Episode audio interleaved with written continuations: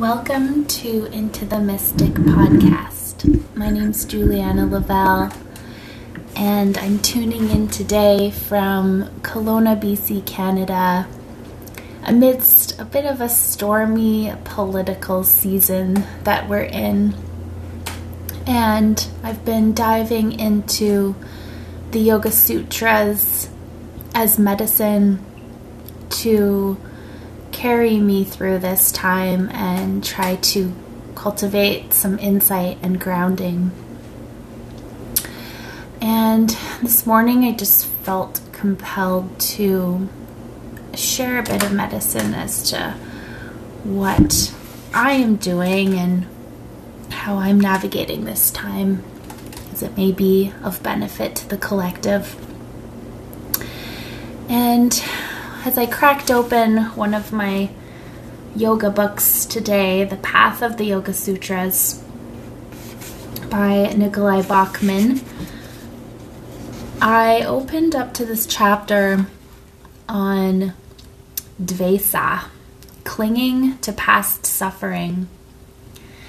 And it, this sutra brought up a thought around the karmic cycle that our country is in right now. And it brings me back to thinking of our ancestors and the ancestors of this land. And the fact that I live in a province called British Columbia, even though we are not British here, um, it brings to mind the history of suffering, the history of um, when the British settlers came to Canada and claimed this land as their own and essentially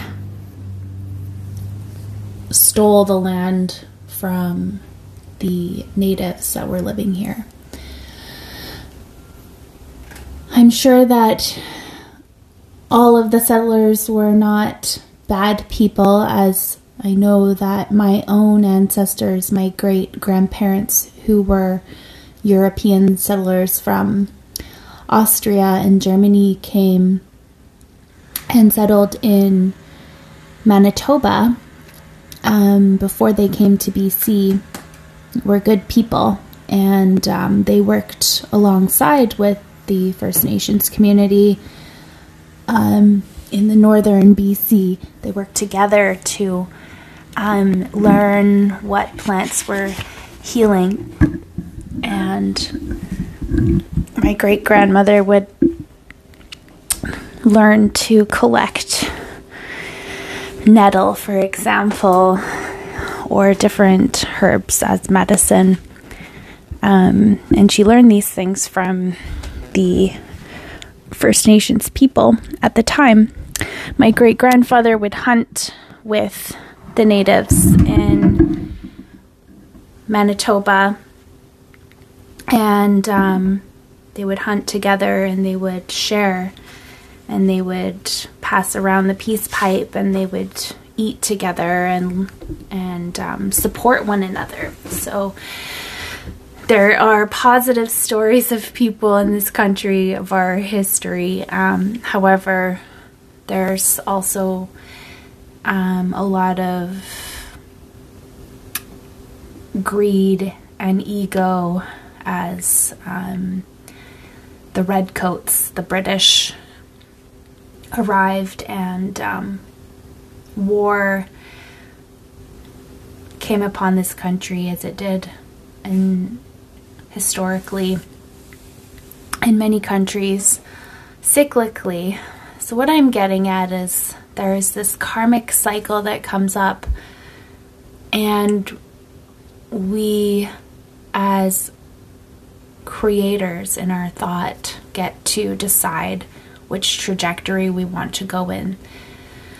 The perpetual energy of these cycles of war are intense and um, captivating, and they can suck us in, and they don't feel very good.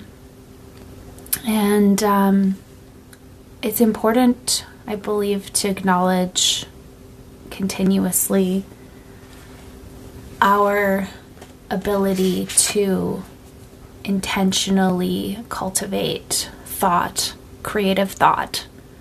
Thoughts are creative. And if we can come back to that knowingness and that beingness in our bodies, we can begin to innovate and come back to love and come back to collaboration with one another. We can step take a step back from the suffering. We can take step back from the fight, from the war and become creators of our new earth, of our new paradigm. And justice will prevail. I always believe that that there is a thread of truth within each of us and love will always win and and those who are um, creating these laws and these um, you know the emergency act and these fight that's happening right now. These these cycles of greed and um, ego that lie in our political systems are always there. It's kind of like the sort of thread that that's always going to live on this planet of duality. And if we can come to a place of um, acceptance that we're not, we don't always have to bring those people to justice. Yes, we can shed light. And those of us that are called to stand up um, politically, I give much accolades, and we get to all decide what role our energy is best played in, in our lifetimes here, our purpose here. And just knowing that there is this thread of, of truth that will prevail, that people that are acting out of just are unjust, out of greed, will always be brought into light eventually. And they will, the universe will serve them their karmic um,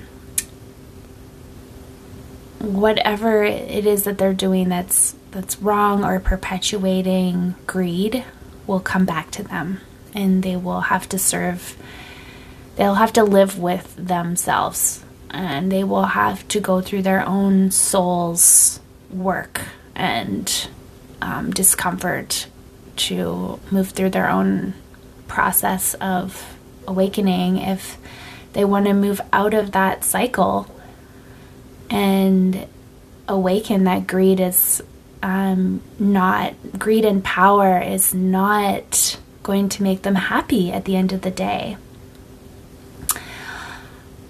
And when I look at this Yoga Sutra um, about clinging to past suffering, I think that it's important that we can take a look at where we all cling to our own past suffering and how it is that we can become witness to um, these cycles, these painful cycles um, that perhaps come back in this lifetime for us to take a look at for healing and transformation um, rather than live in the suffering, we can become witness toward it and be able to transform it from that witness consciousness.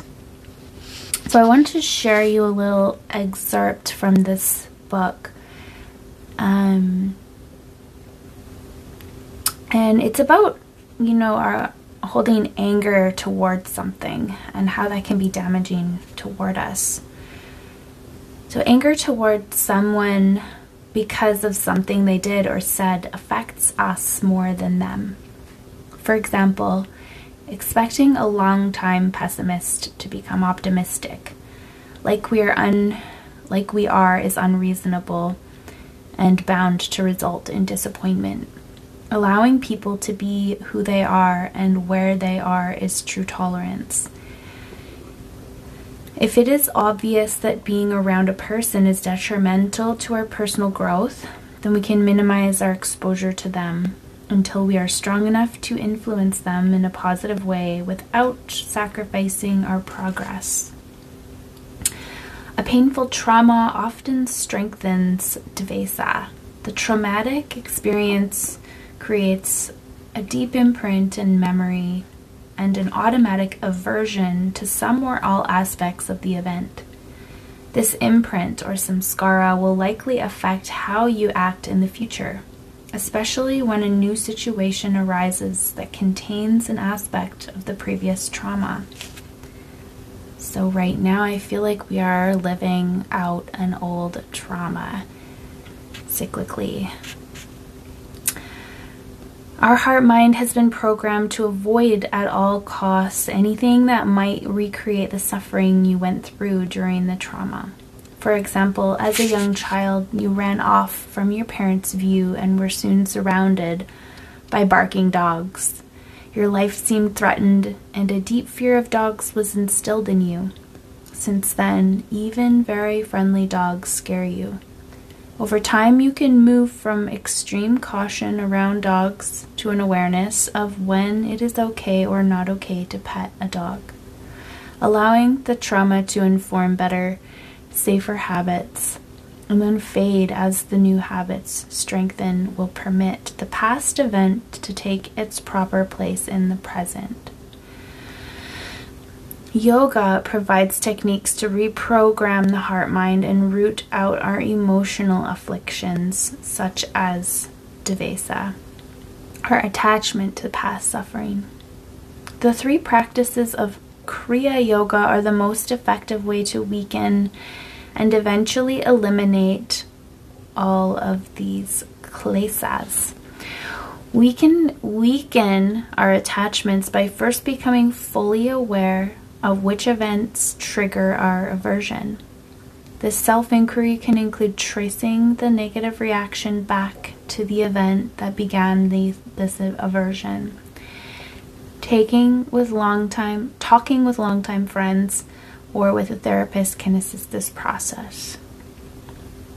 Then think of a different positive and constructive action to replace the unconscious and detrimental reaction whenever the situation arises again.